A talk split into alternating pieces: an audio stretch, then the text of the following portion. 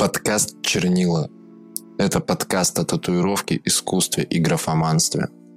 Лагерь татуировщиков делится, как правило, на две группы. Одни за вазелин, другие за масло. Эта тема порождает огромное количество споров в профессиональной среде.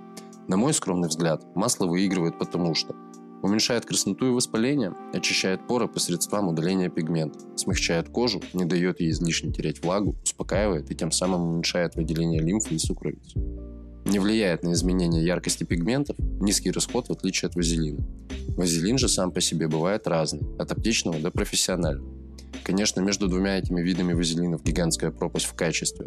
Я могу долго рассказывать об их отличиях, но это не имеет никакого смысла, так как всем и так ясно, что аптечный вазелин имеет более грязный состав, и этого достаточно.